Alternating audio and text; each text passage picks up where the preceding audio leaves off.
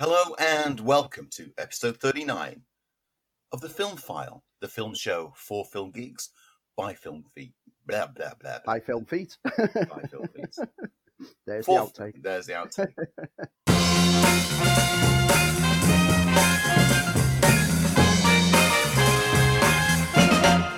for film geeks by film geeks. And we can't get any more geekier than me, Lee Ford, and my, well, I can't do the show without him. Well, because he has the microphones. the geeky meek, Andy Meekin over here. The Geeky Meek, I like that. That should be your hashtag. hashtag Geeky Meek. Hashtag geeky meek. So, in this episode, we have a roundup of all the things that are happening due to COVID, and we've got a lot to talk about with that. The usual film news, gossip, and chatter that's out there on the interweb. We'll be talking about Andy's classic film, The Manchurian Candidate, and Andy and I will be reviewing The Trial of the Chicago Seven. But before all that, hey, Andy, it's a bit of a dark week for us this week, isn't it? What we talk about now, as just our general introduction, is going to segue straight into the news because the news that has hit this weekend and been confirmed first thing this morning, it impacts on me personally and it impacts on us both for our love of film, cinema, Yeah. and the industry. We're, we're clearly talking about the fact that with Bond shifting to April next year, the reaction now has been that Cineworld, who own the Regal chain in the US, are going to be closing all of its cinemas across the UK and the US. Well, for me, as someone who reviews for the BBC, I get a call and say, right, you're booked in for, and you know, every couple of weeks I'll come in and I'll go and do something. Those phone calls are sort of drying up at the moment because, Yeah. you know, they're not, and understandably so. There's more mileage when I talk about blockbusters than there is talking about a film like The Chicago Seven, despite it being a good film, because they know that the majority of people who are, are listening aren't necessarily cinephiles. They're, they're people who are listening generally to, to radio. So the hook is a blockbuster. And without the blockbusters, my phone's not ringing. I'm not getting paid, etc., Yeah. etc. So it, it does. It affects all of us. Uh, just as a sidebar, before we get into it, I played my first gig in in my my tribute band this weekend. Yeah, I saw that. That- Unfortunately, I couldn't make it down because there was a lot going on. and it was an interesting experience. And I, I bring it up because that was in a situation that was um, as, as possible, and the venue did remarkably well, uh, as COVID safe as you could make it.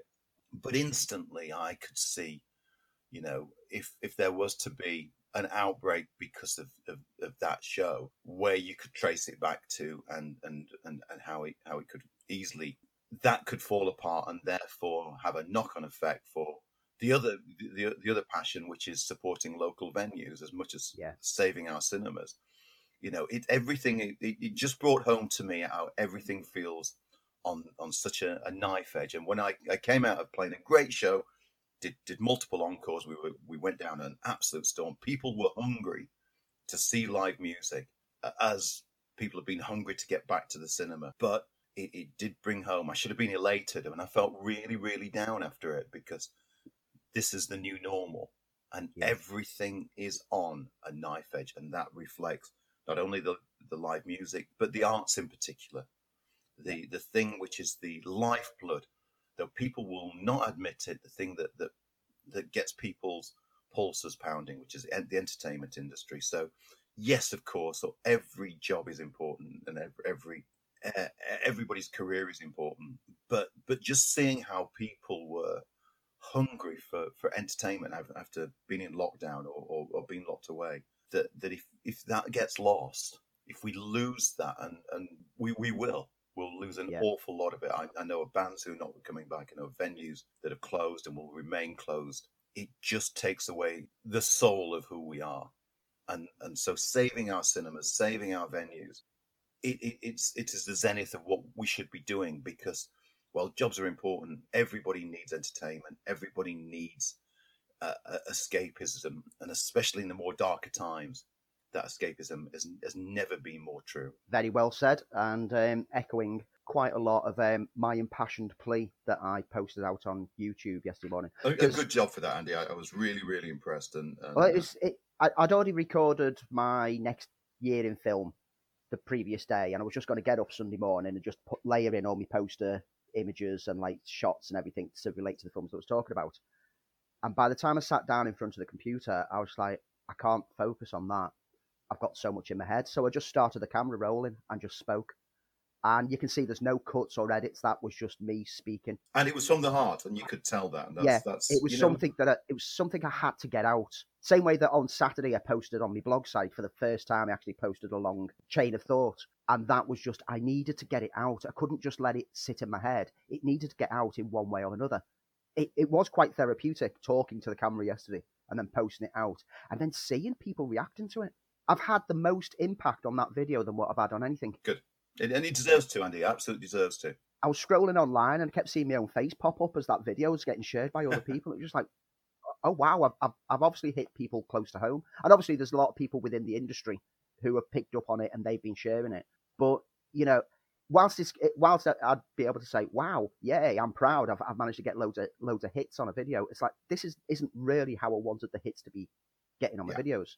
I didn't want it to be me reacting to some tragic news, and I realised when I rewatched it that there was a moment that I almost broke down. Well, it's it's emotive. I mean, as, uh, you know, we don't we don't spend this couple of hours every week putting a show together because we're not film geeks. You know, it's it's Yeah. the passion of, of of the lifeblood. It's the reason that you and I became friends. It's the reason most of my my my friend base has, has some connection to either music or film or television. It's it's the key to everything. It's it's the root that has moved on, and all the branches that come out of that are all related to, to this industry that that we love and adore. And it feels very fragile. And for the first time, and I think, you know, as I said, strangely, having played a gig where I should have been elated and and over the Yeah. moon, I actually walked away. And when I got home, you usually get, you know, you you, you put all that energy and enthusiasm into into doing an, an hour and a half of what you love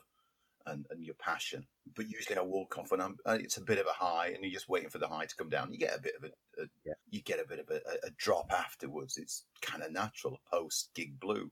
But this post gig blues just um, just really wasn't helped by the the first story that we're going to talk about, which was the Cineworld news, and and that Yeah. really set me into a bit of a spiral in a in a way that I, sh- I shouldn't I shouldn't have felt. Not after playing the first show I played in, in over six months. Before we get really into the meat of this Cineworld news, it's definitely worth pointing out that yes, I have a history with Cineworld, and yes, that history ended in a bad bad way. I I had my issues, which I've made very public um, each year on the anniversary of me leaving, of why I felt I needed to take redundancy from them, despite the fact that I I had a safe and secure job and probably would have progressed through. There's very good reasons there, but despite my negativity towards the company as a whole, I feel immensely for the people who are caught up in this, and I would never have wished closing on any of the cinemas across the UK. Okay, so Andy, I mean, with that in mind, if those who've not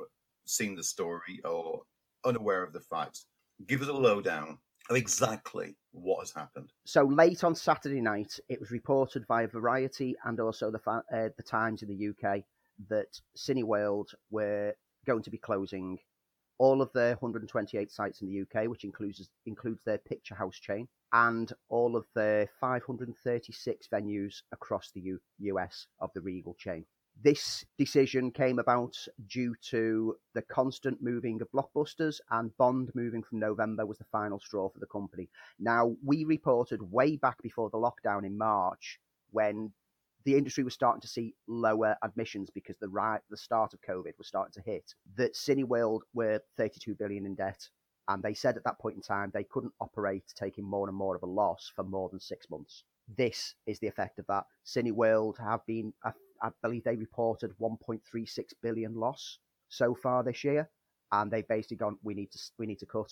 We need to if we need to operate next year when films come out, we can't stay open now. So they made the decision. So this is a temporary measure. it's it's a yeah it- it's a temporary measure to stop the company from going completely under. Now that was reported Saturday night, and then obviously it was all over online the next day, including um, there's a a Cineworld employee support group thing that started earlier this year on Twitter. Who were quick to point out that none of their staff had been told, and I know that none of their staff had been told because I, I I'm married to one. Right. So she woke on Sunday morning to the news that she wouldn't have a job, but she got that news via Twitter. Got to the afternoon, and the Cineworld account tweeted out, "Oh, it has been discussed, but nothing's confirmed. We're still we're still looking at options," which came so late in the day that it was like, well, if it hasn't been confirmed, wouldn't you have denied it last night when it initially broke? Why have you waited until three o'clock the next day? And then this morning, it was confirmed. So it didn't take them long to actually confirm it, especially when no one's working over the weekend. So it looks like it was confirmed. It just got leaked out, and they were trying to do some damage Right. control, which again, it, it's that's kind of disrespectful to the staff who are just getting their emotions played with.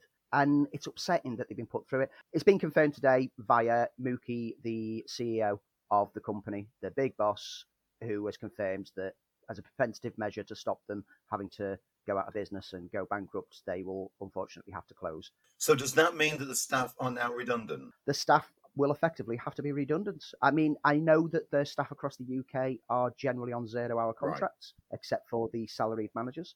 So theoretically, they can keep keep keep them on the books and just not give them shit. Okay. Um, I know that a letter has gone out. I've seen a copy of the letter posted online. It's gone out to the Regal employees in the US, and none of it says what kind of financial options there are or whether they've still got a job. It just says we hope that when we reopen, you will rejoin us, but we understand if you move on to other things. So there's nothing that gets into the nitty gritty of how the team are going to be met with this. But obviously, we'll start to see news of that over the next couple of days. The the bad thing is that the financial support of furlough scheme ends this month. Yeah. And the new scheme that comes in requires workers to work at least 30% of their normal hours, and then the government will top them up. Now, with Cineworld closing, that won't be able to work because their staff will not be able to work their 30% of hours for the government to top up. So there's no government, there's no government help to the industry. And this is something that I missed off on my video yesterday. My video yesterday was very much, and we'll get to it in a bit, about the distributors and what people can do, what the general public can do.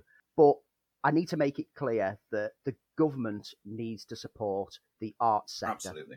not just cinemas, but like you say, music venues, pubs, all the entertainment sector is struggling and at risk of closing. Cineworld is the biggest chain in the UK and the second biggest in the US. If they're closing, the re- knock-on effects are going to be quite massive because whether City, there's been speculation that Cineworld are playing a dangerous game of chicken, and they're basically throwing out this to turn around to distributors and say, well, this is what you're forcing. You're forcing cinemas to close, and we might not be reopened. So when you're ready to release your films, we won't be here. I'm not sure that that's stupid. I think that this is more to do with their financial situation earlier this year, and it was always known that Cineworld would be the first ones to have to close the doors. Odeon have announced that they reckon they've got about six months operations before they will have to close for similar reasons. And to this morning, they've confirmed that some of their venues across the UK will now only be opening Friday, Saturday, and Sunday Right. to cut back on costs, to condense their hopeful same admit rates that they're getting at the moment into a three-day period. Whether it works, we don't know because this is this is unknown times for cinemas. Well, this is absolutely unknown. well, that's the main point for me, and um, you're absolutely right, Andy. This is it's not only unknown territory for uh, for, for cinemas and, and, and for, for the arts in particular. It's, it's unknown territory for everybody. However, surely one one would think uh, desperate times mean desperate don't necessarily ne- mean desperate measures, and, and measures should be considered for all parts of society, the arts, Yeah. the food industry, everything. You know, we are. If this was a war, and, in many ways it is a war with an invisible enemy, then the consideration should be let's protect as many, many people as we can because we, we know this is not going to last forever. It might last another six months, it might last another year, you know, God help us. But we are in, in, in, in desperate times. I'm waiting to see the government announce whether they're going to do anything for freelancers again, like they they did Yeah. uh, for self-employed people um, a couple of months ago. Nothing's been mentioned about that. You know, they're talking about businesses going under that they can't save everybody in, in the news this morning, and we record this on a Monday morning. I don't think that's good enough. We are uh, a society. We are we are a community. We should look out for each other and we should help each other. And I don't feel that. I think I think the gap will will widen between the haves and the have-nots during this, and that is a very very dangerous position to put put a society under. something something will break in society um, if we continue down this path. All this issue on the cinema industry clearly it's the constant moving of the big blockbuster tentpole Yeah. movies, and it, distributors have let theatres down. Some people yesterday were defending distributors, saying, "Well, they have to pr- protect their investments." Yeah, but I get it with like your 250 million budget films moving, but they've even moved films that cost less than 10 million that would have easily made that money back internationally, like Candyman, or films that were mid-range budgets like Death on the Nile that would do most of its business in the Chinese and European markets anyway. And they're the markets that are suffering because the US isn't completely open. And this is the reaction to the distributors still insisting on worldwide Yeah, release I, schedules. I, I couldn't agree more. on it. this also makes me very, very annoyed. At what point are distributors going to put their hands up and say, "Look, we need to we need to protect not only the interest of our film, but the interest interest of our theaters, because without our theaters, Yeah. we're not going to see it unless they're going to go." You know, sod it. Let's move everything into into VOD, and you're still not going to make your money back on no, uh, uh, was we've seen with Mulan, it didn't work. It worked on smaller films, worked on family films, but Mulan is is the test subject which saw that that it wasn't a it wasn't a proposition that that the general public really really wanted. They felt forced into it. yeah, everyone says, "Oh, it, well, it, this is all because Tenet flopped and flopped worldwide." It's like it didn't. It flopped in the US because the cinemas weren't open. The international figures are actually quite respectable. Yeah, and also is Tenet the film, and we said this last week, the film Yeah. to have come back with. If it came back with Bond, I think we would have made it made a bigger impact. I think Bond Yeah. finds itself in, in European uh, with European audiences. I think, um, and I love the Bond franchise, and I think because it is so, and a typically British franchise, that people would have come out with it and widen those windows for box office receipts instead of thinking a film is a flop because in the first three weeks it hasn't made back with profit. Stop thinking like that. Start thinking along the lines of bigger windows, bigger box office receipts, longer before it goes to uh, uh, VOD or Blu-ray or what, whatever platform it's going to go on. Extend theatre windows and don't worry about your opening win- weekends anymore because those opening weekends are now out of the window. Distributors let theatres down during all this. Some chains have changed their methodology to film selection and embraced split releases to video on demand, breaking 12 week windows, or doing deals with normal streaming services, looking for anything to entice people back by keeping some business. And we'll be talking about that later, in fact. Yeah, one one particularly amazing film we will talk about later. Disney made promises earlier this year that we reported on at the start of all the lockdowns, where they were, yeah, when cinemas re- are ready to reopen, we're going to support them completely, blah blah blah blah blah, and then did did the Mulan move and moved everything else later. So they backpedaled on what they were saying. Warner's are basically responsible for the cinemas opening internationally because he says we know you've got government grants and all that to protect your business and all that, but if you just get rid of them, we're going to give you a Tenet, and that'll bring you all the money in, and then we'll bring you some more films. Yeah, yeah, yeah. You're open now. We're moving all our other films now. So Warner's basically dropped cinemas internationally into it, and Universal at the same time went, uh, "We're just going to move everything of ours." Yeah, thanks. So that's the three biggest studios showing no support for cinemas. Smaller distributors seem to have been the most supportive. Lionsgate are saying any of our products that you want, we're going to try and get out as early as we can. Some smaller distributors are actually looking at their release slate now and going, we might be able to get you something in October. So everything is juggling the other way from the smaller releases. And Netflix, Netflix opened up the key films that they've got coming to the service over the next couple of months to more cinemas than what they normally would. Normally it'd just be your local indie theatre. But as we reported last week, The Light, which, is a small chain across the UK, they have got a deal with Netflix to be able to show the Netflix films, one of which we're talking about in a bit.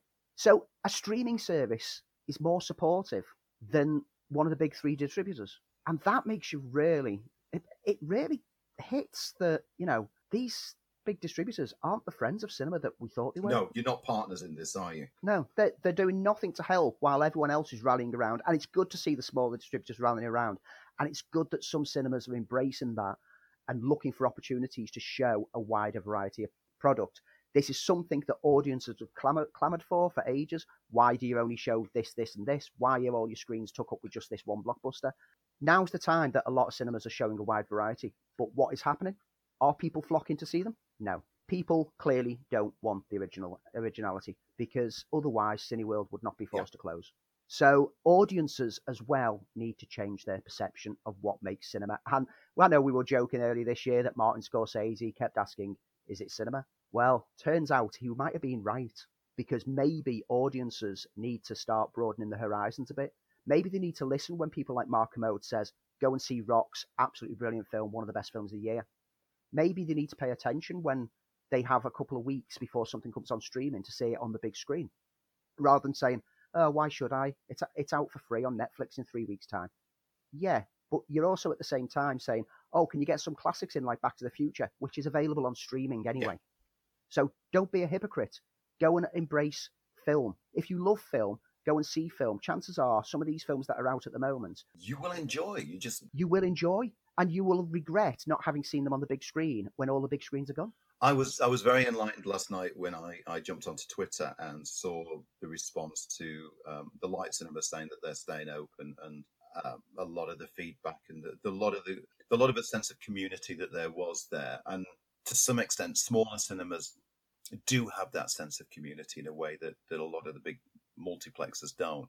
Art cinemas in particular always seem to to have that sense of community where people stick by them. We'll go and see anything to, to, to be yeah. in that cinema. And I think maybe that's what, what the smaller cinema chains can do. We also got to point out this is not just a UK thing. Andy did mention that it's also uh, they're closing cinemas um, across the US. That's across the, the US. Cineworld chain, yeah, the, which the is Regal, chain. Regal, isn't it, in the in the states? And if Odeon are suffering in the UK, chances are AMC, which is part of the Odeon brand, will also suffer. So that's the big two of international and the US who are severely hit by this. And if the big two crumble, well, there's, there's not going to be enough enough cinemas to get bond its money back yeah. anyway. So dist- the big distributors constantly delaying their films is actually making a situation where they may never get to get uh, the money back that they wanted anyway. So why don't they just take a risk? I mean, we were discussing it at work last night because clearly it, this is something that impacts us as an industry, and we were saying, you know, why can't all the big distributors look at all their slates and go, okay, well, we'll take a risk on one of our, we'll keep these ones till next year, but let's all take a risk with one of our films. Absolutely. I, Candyman springs instantly to choice. You have October, you have November, you have December, and they all just risk one film and save the rest to see how it goes. And that will at least be a lifeline to the international cinema yeah. industry. We need something. We have, there is product out there but it's not the kind of product that people are driving to, despite the fact there's big names in some of this product. The the, the hashtag Save Our Cinemas campaign that we um, kind of kickstarted to life a few weeks ago, which is now generating some marvelous traffic online. I saw it trending on Twitter this morning, to be honest. And I thought, is that down to us? Well, I, you know, the, the, hashtag was there before we started using it, but it was very, very sporadically used. But it's really grown over this past few weeks, and I think it's important that we keep it going. And it's important to state that this is hashtag Save Our Cinemas for whatever. So this is a, a call out to the government: give us support, stop us from going under, stop us from being forced to close, save our workers' jobs. It's a call out to distributors. Come on, guys, get it together give us something, throw us a lifeline here. Where the international markets are open and are able to do business. And it's a shout out to cinema goers who've been arguing that they wanted some fresh content for a while. It's there. Look for it. Please support it. Hashtag save our cinemas. I'm just going to make one final plea. If any of our listeners, and we know we're a little small show, we're, we're a, little, a bit of a uh, little engine who could in the uh, film podcast world, and we know we're growing. Uh, we've only been doing this just over a year and we've we, we've seen the traffic, and we know we're we know we're one of the small guys. We are a little independent company ourselves. But if yeah. any of our listeners have access or can talk to anybody who or they may work in distribution, please, what we'd like to do is invite uh, anybody from the dist- distribution companies on, just to just to argue the case and just tell us their point of view, and just to come back. So if you you're out there and you have connections, drop us a line. You can do that on Twitter at Filmfile UK, or if you want to email us, uh, gaming at filmfile.co.uk. We'll be glad to chat to you, and we would love to chat to you. Okay, so moving on from that sad news, let's try and uh, let's try and bolster our enthusiasm by uh, a little segment we like to call the news. Andy, what is the news? So Fast and Furious Nine has moved. To, no, let's not even go into any more movements. It was obvious that Fast Nine was going to move to May 2021. It's not big news. It's just moving back further and further. We're gonna. I, I don't want to dwell on this because this relates too much to everything that's already been spoken about. So let's move on to things such as a sequel, prequel to the live-action Lion King. Is there now? Yes, it's going to expand the origin and background of Mufasa but also apparently move the story forward afterwards, which hints at some moments of Simba as king with flashbacks to how he's growing as king compared to how Mufasa was early in that role. The script is in good hands. Uh, Barry Jenkins um, from Moonlight is going to be directing. Very interesting choice. Very good choice. And uh, with, with the, a screenplay by Jeff Nathanson, who gave us Pirates of the Caribbean, Dead Men Tell No Tales, and Indiana Jones for the Crystal O. Oh, oh, oh, oh moving on. Oh, Sorry, uh, that wasn't as good, the good news that we were hoping. I've finally got round to watching that Lion King live action, and I thought it was the most pointless film ever. I've not got around to watching it yet. The, the, the child's watched it and uh, loved it, but never saw the original. So perhaps yeah, that meant something it, different. It is just the original, although it lacks the emotive expressions of the faces of the cartoon version. Which is interesting from Favreau because he's a he's a director who who always passionately cares about his projects and and he did something so different with Jungle Book. Yeah, it, it's because everything looks so real in The Lion King. So you're you're just watching lions talking to each to watching characters in human voices, as opposed to watching characters. So it lacks that impact that the original animation had, and it was completely pointless a remake. But this being a whole new story, okay, this might work. This could be something different. Okay. Borat Two. We've spoken about this a few yes, times. Yes, we did. It's getting released directly to Amazon at the end of this month, just in time to hit the pre-election buzz.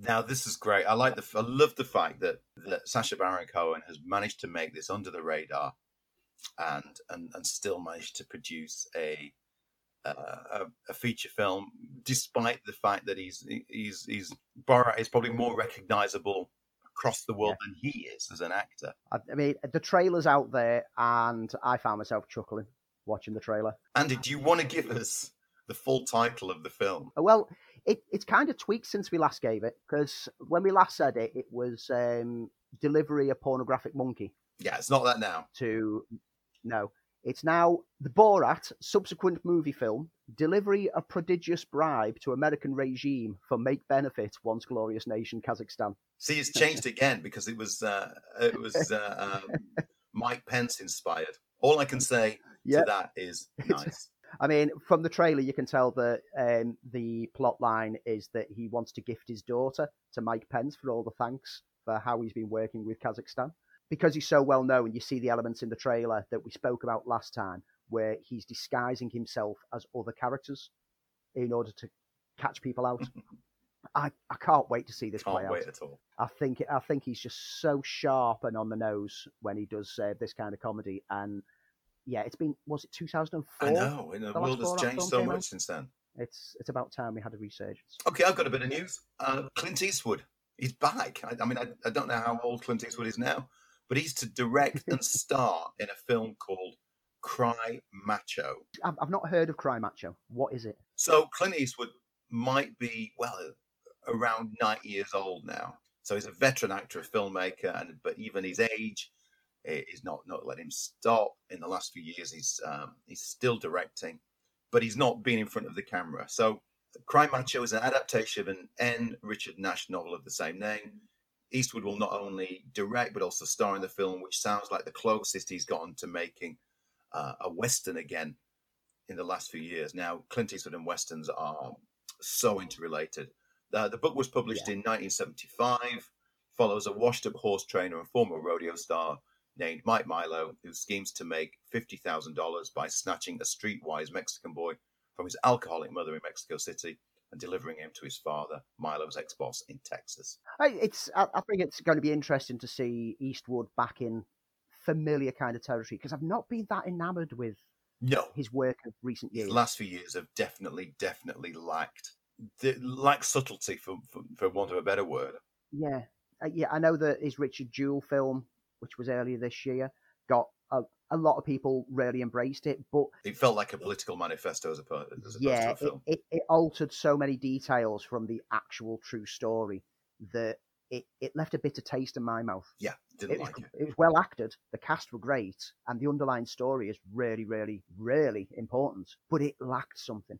So I, I'm hoping that this could be like you know a, a good return to form for you know. I, he's been a focal point on pretty much all of my film life. I loved his westerns when I was a kid, and I still love them now. And I've stuck with him ever since. I can't name really much of an era where there wasn't a great Clint Eastwood movie. Yeah, he's he's been so prevalent throughout cinema for well the better part of the past century. Here's a shocking piece of news which has got us both scratching our heads.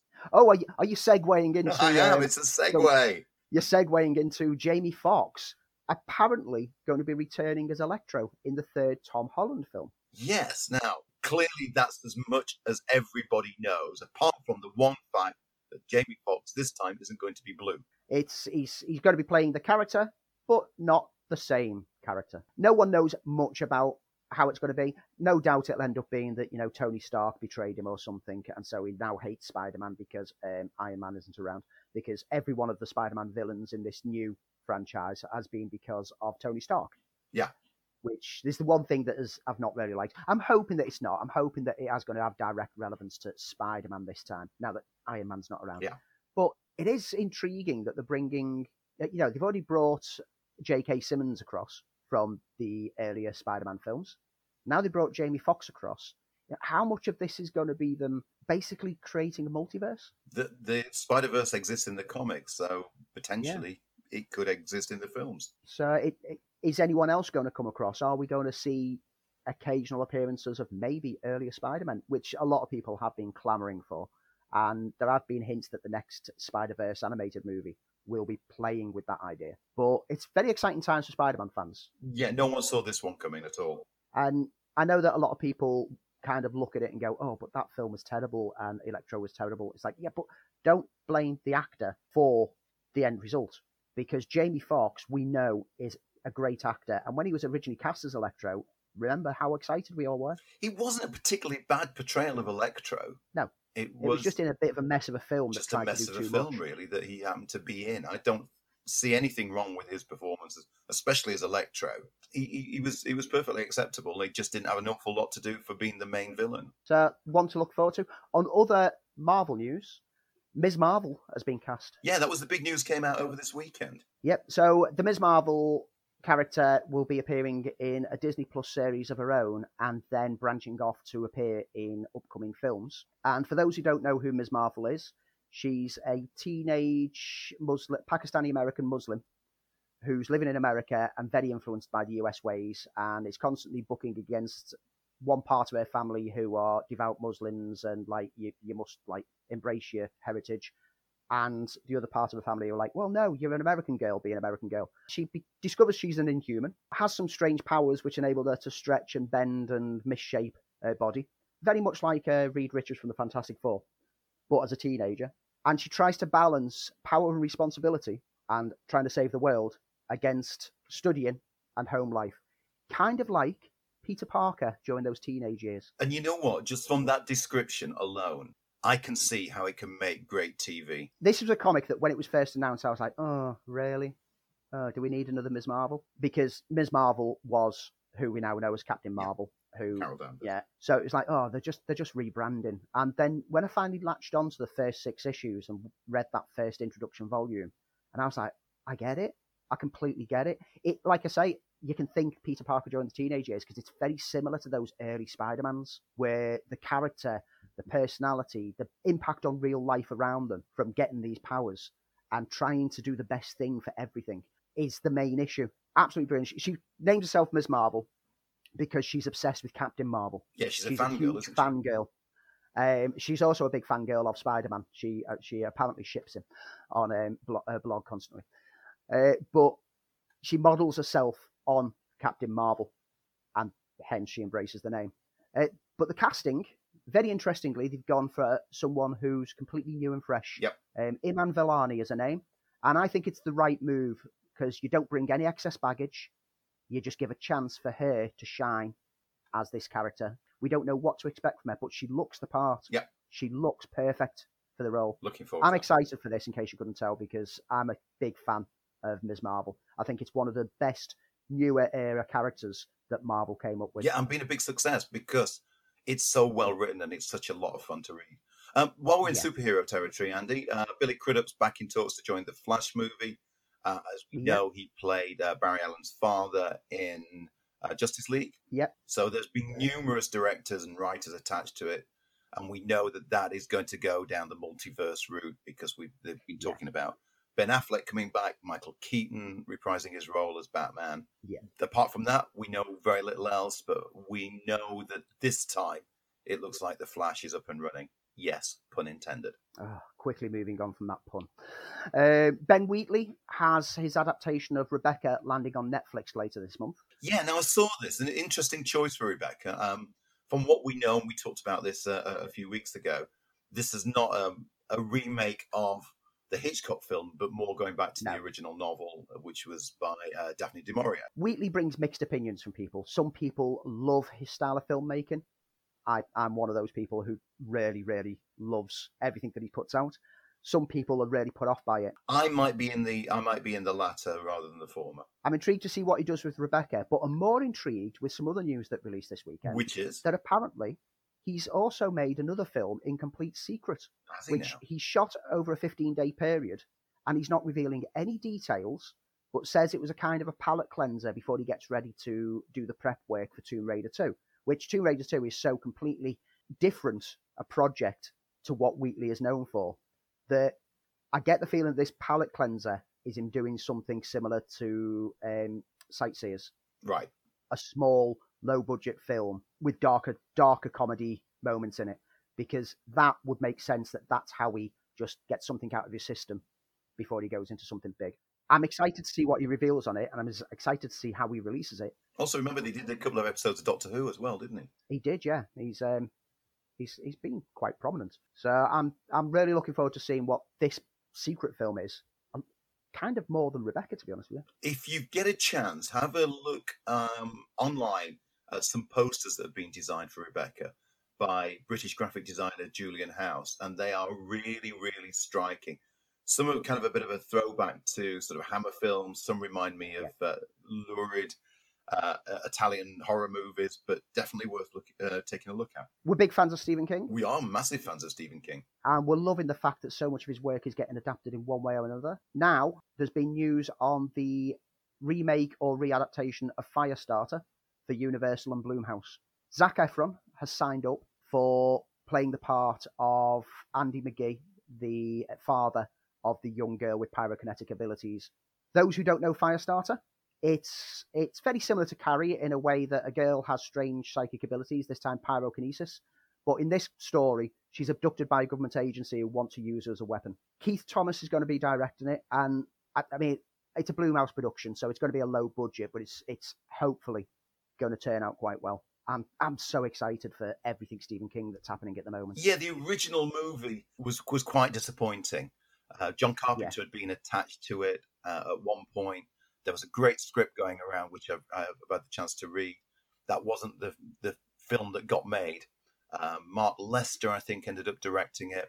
A great cast. It was just it just felt like a by the numbers thriller and, and missed what the what the book had. So hopefully, this Stephen King uh, adaptation of Firestarter really gets it right. And to round up the news, Doug Liman has a pandemic heist movie called Lockdown that is now starting shooting and just putting the final crossing the T's and dotting the I's on the last bits of cast at the same time. Now, the, do you know anything about this film? No, very little about this film, but as usually with Doug Liman, it usually comes out of left of centre. Taken from a screenplay by Stephen Knight, it focuses on a couple during the COVID lockdown who the pressure of living in the same house has them at each other's throats until they give themselves something to focus on.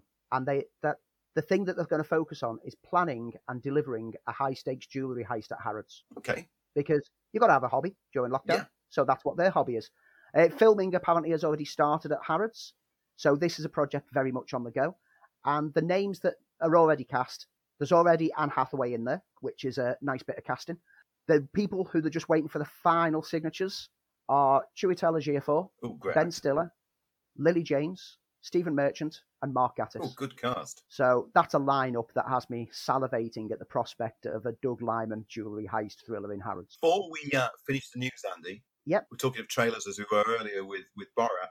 Did you see the Witches trailer that landed, the Roald Dahl uh, adaptation by Robert Zemeckis? I've not seen the trailer yet. No. Yeah, it looks kind of good. Um, from from Zemeckis, it's got that kind of energy. The effects work is is uh, is beautiful as one would expect. Uh, this is going to HBO Max in the states, so um, it's not getting a cinema release and going um, going to straight to on demand. I don't know what that means for us in the UK. Whether we'll get it via Netflix or Amazon or even Sky, because HBO and Sky used to have a particularly strong relationship there might even be a possibility of a short cinema release. I mean, remember that Bill and Ted's went straight to streaming in the US, but it got a cinema release internationally because cinemas internationally were ready. Yeah, and you mentioned Anne Hathaway, and she's a star of that. Uh, one other thing that that we failed to mention a couple of weeks ago, uh, and I just want to quickly make a, a point of it, because to some extent his work has been seen in, in some of our favourite films, and that was the passing of Ron Cobb. Now, not a name that most people recognise. He was an uh, American and Australian cartoonist, artist, and film designer.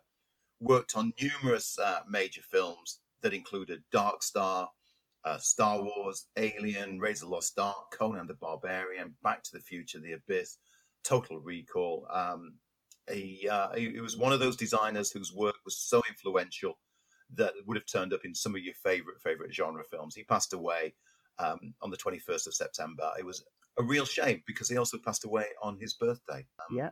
But yeah, Ron Cobb. Uh, if you not familiar with his name, go online, check out his work, and you will see the impact he made on so many of your favorite films. He was a, a, a technical uh, artist, and his creations were they brought the future to life. And that's it for what we call the news. So, if you're a fan of the show, if you enjoyed what you've been listening to so far, and why not? Because we love doing this, and we know that, well, we hope you love to hear it as well. But if you want to get in touch with us, as Andy mentioned earlier, you can do so on Twitter at Filmfile UK. And if you've enjoyed what you've heard, please hit that subscribe button. And if you get the chance, just leave a review. We want to know um, what you think, how much are you enjoying, what we can do differently, what you'd like to hear on the show. And it makes us very, very happy because we're happy to do it. And as long as you keep listening, we're happy to keep delivering. So please leave a review. It helps us with our um, uh, our ratings and helps us do other things. Okay, so uh, over the last few weeks, if you're a, a, solid listener to the, the program, you will know that I've been setting Andy a challenge on films that he's missed. We've kind of changed the format a little bit, and I've been giving Andy a year to pick a classic movie from his collection. And last week, we chose the year 1962, and a film that I remember as being, well, a great thriller described as a neo noir psychological political thriller, uh, directed by John Frankenheimer, and that was The Manchurian Candidate. What, makes it so awful is to keep dreaming a thing like that about Sergeant Shaw. Oh, it's been going on for weeks now. Oh, I must be going crazy. What you ought to do is to write to Sergeant Shaw. No, I tell you nothing's you wrong with me. You write to him and see if anyone else is having dreams like yours. Yeah. Yes. Maybe, maybe I will. Yeah, maybe I'll do that. Anybody can help me. He can. You like him a lot, don't you? Raymond Shaw is the bravest, kindest, warmest, most wonderful human being I've ever known in my life. Starring Frank Sinatra, Laurence Harvey, Janet Leigh, and Angela Lansbury, based on the novel by Richard Condon that came out in 1959. This is a film which centers on the Korean War veteran Raymond Shaw, the progeny of a prominent political family. Shaw was a prisoner of war during the conflict in Korea, and while being held, he was brainwashed by his captors.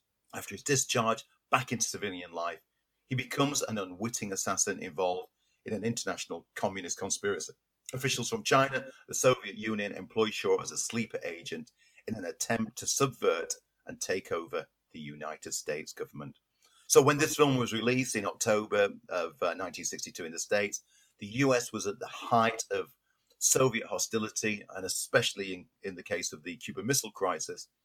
It was widely acclaimed by critics and was nominated for two Academy Awards Best Supporting Actress for Lansbury, Best Editing. It was selected in 1994 for the preservation in the United States National Film Registry by the Library of Congress. But that means nothing unless Andy Meakin can give it that stamp of approval. So, Andy, I set you the Manchurian candidate. Did you go deep dive undercover, or are you a sleeper agent Uh, well, I've not had any cards flashed in front of me to activate me at this point in time. yet? Just wait for the keyword. Just waiting for the keyword. I kind of it, this is a film that I kind of enjoyed, but it feels very, very dated, which kind of distracted from being able to engage completely in it. The thriller aspect of it is really well done, and the blend of social satire and political satire within it is lay, layered quite well. It's such an interesting way to do the film. There was moments of this film early on that I was extremely confused as to what was happening. Right. Uh, the structure of it was just like, what? What? I'm not quite getting where where this is going. But very swiftly, I was drawn into the story, and I loved following it through. And it, it kept you it kept you on edges as to yeah, was he an activated sleeper at, at this point in the film, or is he has he broken the programming? It's a very well played out film with a great cast, but it is the dating of it Yeah. that lets it down I mean, it's black and white, isn't it? the, the the problem with it is that you've got the modern version of it that's been made, uh, 2004, I believe. Yeah, with Yeah, with Washington in the lead role, taking over yeah, the uh, Frank Sinatra role. and I'm more familiar with that one, and I feel that that one feels more relevant to today. And so it was hard to c- completely engage with um, this Frankenheimer's version of it. But that said, I can understand how Angela Lansbury was nominated for Best Act- Supporting Actress in this, because I normally dismiss Angela Lansbury. I think the problem is that you know, growing up, I kind of knew her from Murder She Wrote, and there's there's only so much of that rubbish that you can put up with. So I kind of disregard her as an actress, but then I see her in something like this, and it's like, oh, hang on a minute, um, maybe I've completely ignored the talent that she's got, and I want to seek out more of her work as a result. But the biggest surprise for me was Frank Sinatra. He's absolutely fantastic in this. He's he's uh, he's a, a tour de force because we see Sinatra. We see Sinatra as an actor rather than as a um, a personality and a musical personality, and he's not playing Frank Sinatra in it at all. Yeah, because Sinatra, you know, you know, you know, he was in like the original Ocean's Eleven film. He's got that snappiness, the cool, his kind of showmanship aspect. So playing such a, a complex and troubled character in this film was such a standout, different role for him, and it really showcased. Yeah, he he he had talent. He had more talent than just going out and singing New York, New York. He's he's a he was a great actor. So uh, there was a lot that I found pleasing going to watch this film. More the discovery of the cast members that I've kind of been dismissive of, and I now want to seek out more things from them. But like I say, it, is just that it looks very set in its time. Yeah, it is. I mean, you, as I said at the top end of this segment, that um, it was based around what was happening at the time. There was the rise of Kennedy. Um, Yeah. There was uh, the Cuban Missile Crisis. There was the Reds under the bed scare. It was still a hangover from the fifties. It was it was very very very much of its time. Um, and I think the the updated version, uh, directed by Jonathan Demme, does bring it into the present, into the here and now, in in a in a very good way. And that's the strength of the story. The idea that a politician is actually a sleeper agent. It's not that hard to believe, and you know it's still very very relevant in these times today with everything that, that President Trump was accused of that by letting the, the Russians allow him in, uh, in into um, into power.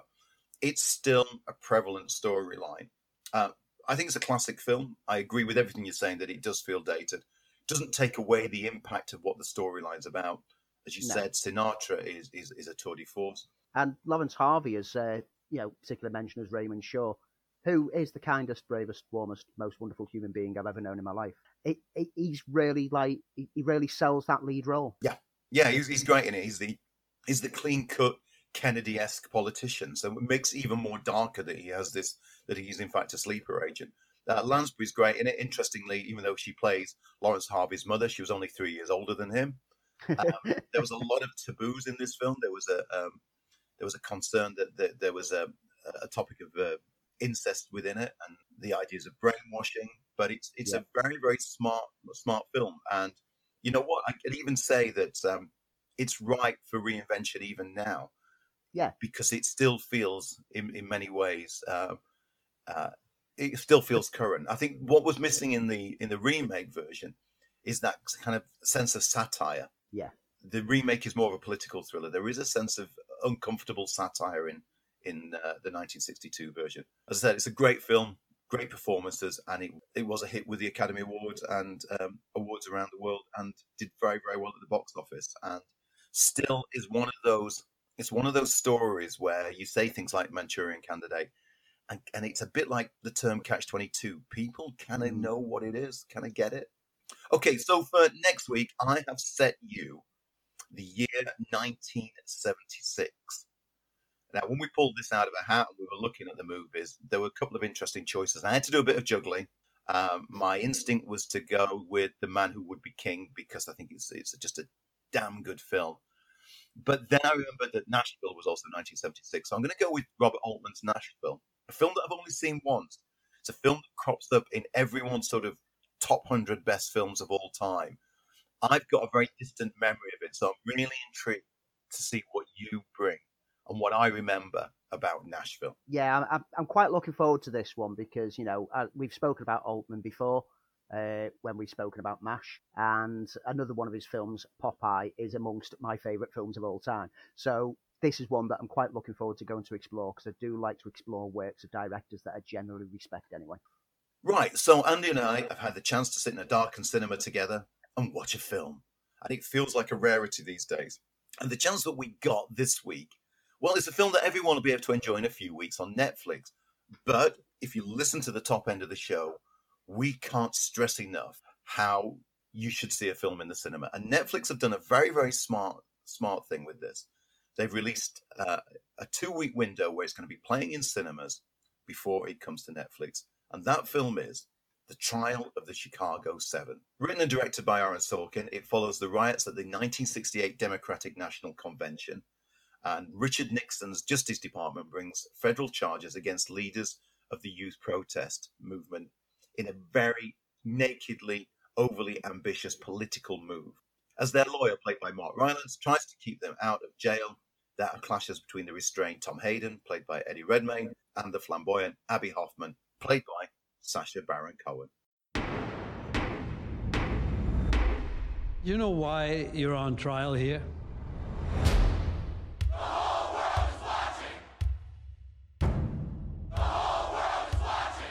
You all right? I was until I saw that.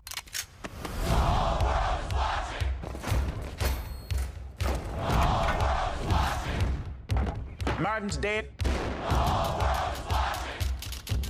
Bob is dead. Jesus is dead. They tried it peacefully. We gonna try something else.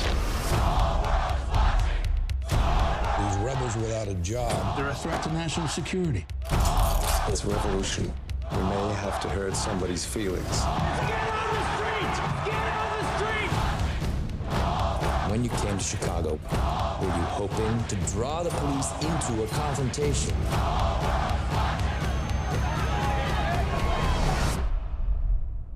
I'm concerned you have to think about it. Give me a moment, would you, friend? I've never been on trial for my thoughts before.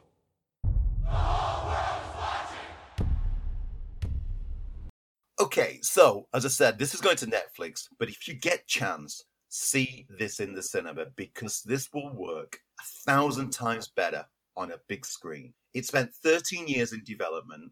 Originally, Spielberg was in the lead to direct and basically developed the project with Sorkin. Uh, Sorkin took over as director after other directors had been mentioned. And even though it's a courtroom drama, which Sorkin, as we know, does, does very well because he's all about the dialogue, it plays out as a big screen movie in the same way that if you've got a chance to see The Irishman on the big screen, it becomes that little bit more engaging. Uh, I'll start with you, Andy. What did you think to uh, Sorkin's star-studded uh, Howler Injustices? We've spoken about this film so much on the run up to it getting released, so w- people should already know how much of a fan of Sorkin's work I am. I love his biting screenplays. I love his dialogues. Uh, yeah, he's really he's really the master at getting a tight script. And this, from the start to the end, the runtime flew by. It was engrossing from the start off.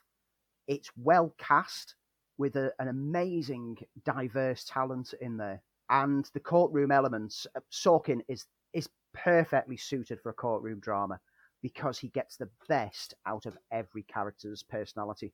I'm genuinely, I rated this straight away as like at least a four and a half out of five film, and I'm thinking it's the more I'm thinking about it, the more I'm edging to think this might be my first five star film of this year. I, I'm going to go exactly with everything you say. I might stay at four and a half for reasons that I'll, I'll mention. For those who don't know what the flashpoint of this story is, because it's a, yes, it's an American story. It a little bit like we've talked about the Manchurian Candidate. It has a relevance to today. So Extremely relevant. in 1968 in the US, it was embroiled in the war with Vietnam, which was an unpopular, unpopular war, uh, and especially the draft, which was basically taking young people. If you failed the draft, you had to go and fight unless you were you could find a way out of the draft, and many people did. The youth of America basically woke up to the fact that they were being killed, wholesale slaughter, and, and a lot of very very brave young people. Use, and and this was something that you know without getting on my high horse this is something that is, is clearly lacking in the youth of today. They bonded together to fight government to stand up to government um, not by signing petitions not by going on instagram or twitter. They they bonded together and they clashed with the chicago police department in this particular one who were ruthless in their approach uh, and basically acted acted as a, as a militia as an army. The government basically decided the, the, the Nixon government, who was just voted in, the, the Democratic Party failed and uh, failed to win the election that year. Uh, and Nixon's government came in. Nixon's story can be seen in, in, in other great movies. They brought in an ambitious prosecutor played played by uh, Joseph Gordon-Levitt, who's always fantastic as Richard Schultz, and he's ordered by the U.S. attorney, basically painted here as, as, as a as a Trump surrogate to personally and a political crusade, even though none of these people had met before this to conspire to bring them to put them in jail, uh, basically as a sense of uh, of crushing this this youth uh, youth uprising as the way the government saw it. It's a really powerful film, as for me as you would expect with uh, with anything that Sorkin writes. The dialogue is spot on. The pacing is fantastic. The, the probably the only element that that lets it down for me is is Sorkin's direction. I would like to have seen Fincher do this. I would like to have seen Spielberg do this because even though he knows how to shoot a courtroom drama, I think one of those other directors or another director taking that work would have brought something to to it that that he didn't. That's nothing to say there's anything wrong with it. It just makes that half a star for me that I would like to have seen it directed by by a Fincher. It's important to point out with regards to the story that when the riots originally took place, because there was a lot of blame placed on how the police had handled it and how the police had apparently incentivized it mm-hmm. and start like started off the violence that led to the full riots. The government that was in charge at the time and the like, you know, the the chief justice at the time had decided not to take charges against anyone because it would have embroiled the police as well. But it's the political aspect of the new Chief Justice coming in who goes, Well, I want to make my stamp on it by overruling his decision. So it's it's much later than the events where they're all rounded up to be taken to trial as the Chicago Seven. And Which at one point is actually the Chicago Eight, isn't it? Yeah. Um, one of the ones being prosecuted was also under suspicion for uh, stabbing in another state. And so there's a lot of extra political aspects put into there as well. Yeah, which was the Black Panther leader Bobby Seale, Yeah. barely in Chicago during the unrest, but he Yeah. gets lumped in with it. There's there's so much political wranglings going on.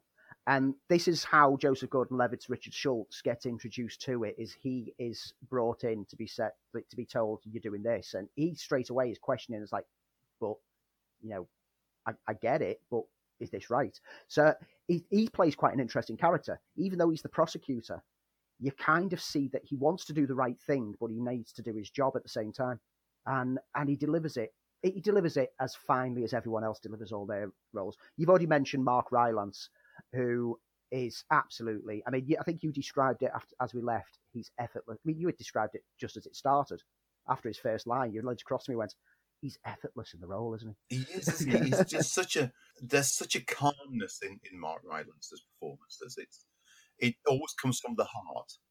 You, you never feel he's a man who's learnt his lines. You, you feel a man No. who's living the part. Of course, he's become, uh, as Tom Hanks is for Spielberg, one of his go-to guys. He's been in so many of his films over the last few years, and and they, and they work so well together. Um, and they, it gives the feeling of almost being a, a Spielberg film. I know it's a DreamWorks production, but looking at the cast, it's a it's a great cast, as we said. I mean, Langella as um, Judge Julius Hoffman. Frank Langella is is is great in everything, and he's just a an on-screen character actor who just brings his A game to everything. But he's the increasingly unhinged Judge Hoffman, as portrayed by Frank Geller, is at times comedic and frightening, and sometimes that in in the same scene. And that's important. Is you know that there are moments of levity and comedy within here, but it's in typical Sorkin manner that it's just a bit of stress relief, but at the same time the comedy has hidden meaning to it to cast a kind of like, ooh, this is uncomfortable, and or or this is this is a bad situation. The comedy comes from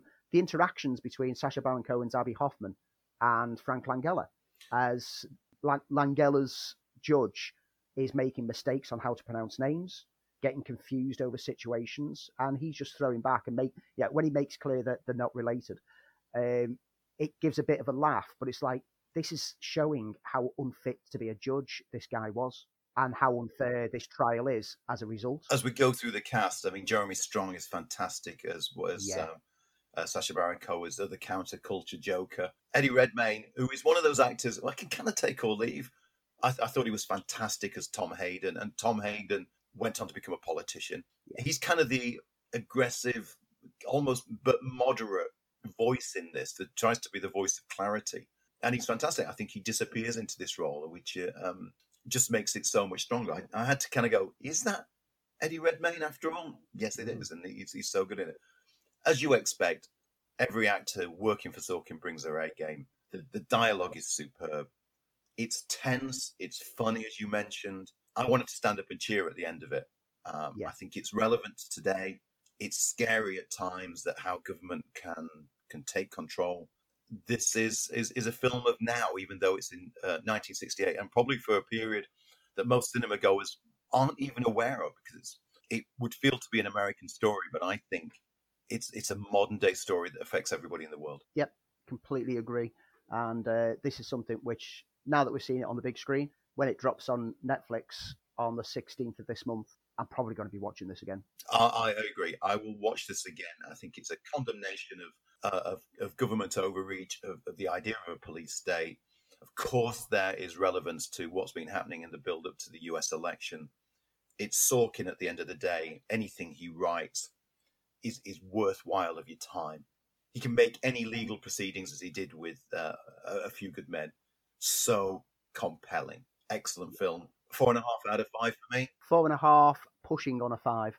Like I, I, I kind of agree with the direction aspect of it. That in the hands of a stronger director, I think it might have had more impact. A Sorkin kind of directs very much like a TV director. Yeah. However, yeah, it, bearing in mind this is his second big screen directorial film. I mean, it, this first one was Molly's Game a few years ago. So I'm willing to kind of look past that. And when I revisit it, when it comes out on Netflix, that's probably when it will end up getting topped up to a five because I think it will fit nicely. But this is a film definitely worth seeing on the big screen. The star names alone should be enough for it. And it is the best film that I've seen this year. I'll, I'll go with that. Quickly, before we do the um, neat thing, I just also want to men- mention that a film that we've mentioned over the past few weeks as examples of great films that are appearing on cinema screens that you should be going to see. This is the one that Commode raved about and said was absolutely amazing film. And Rocks is the film. It is still showing on some independent cinemas and some limited cinema screens. It landed on Netflix if you've not got a chance to go and see it on the big screen. So get this film watched. It's the story of a teenage girl whose mother has a history of depression and suddenly vanishes. She leaves her some money and a note saying, Sorry, little girl, sorry, baby girl, I need to just get away from a bit. I, I will be back and I love you lots. But it leaves her in charge of her brother and she's trying to keep afloat, pay bills, and keep going on with her normal school life. And the impact that this has on her relationship with her friends is a strain as her whole life starts to crumble around her. And I watched this the other day and it it was so natural in its presentation. It didn't feel scripted, it didn't feel false, and it felt really heartfelt. And I, I was I was crippled by the end of it. It was a real a real life changing kind of film. Thoroughly recommended. It's a film for production. It's on Netflix at the moment. Get it checked. Okay, my recommendation for streaming is the film that we reviewed right at the beginning of, uh, us getting together. It was the last film that we that we reviewed before lockdown, and that was Pixar's Onward. Watched it again. Watched it with the child. It's so good. It, it really is a film of two halves for Pixar. There is a moment where it's just a, it's an adventure film, and then it hits piece of the script, uh, and it is so it's done so deftly where it becomes something much much more and becomes an emotional journey and and it just hits you in the chest and um, of course the animation is beautiful as one would expect from pixar but it's it's just their their style of storytelling. It's so beautifully done. When all the all the pieces fall into place is when you realize what it's really really about it's it's a it's a beautiful film and it's what pixar do so well. Absolutely love seeing it again.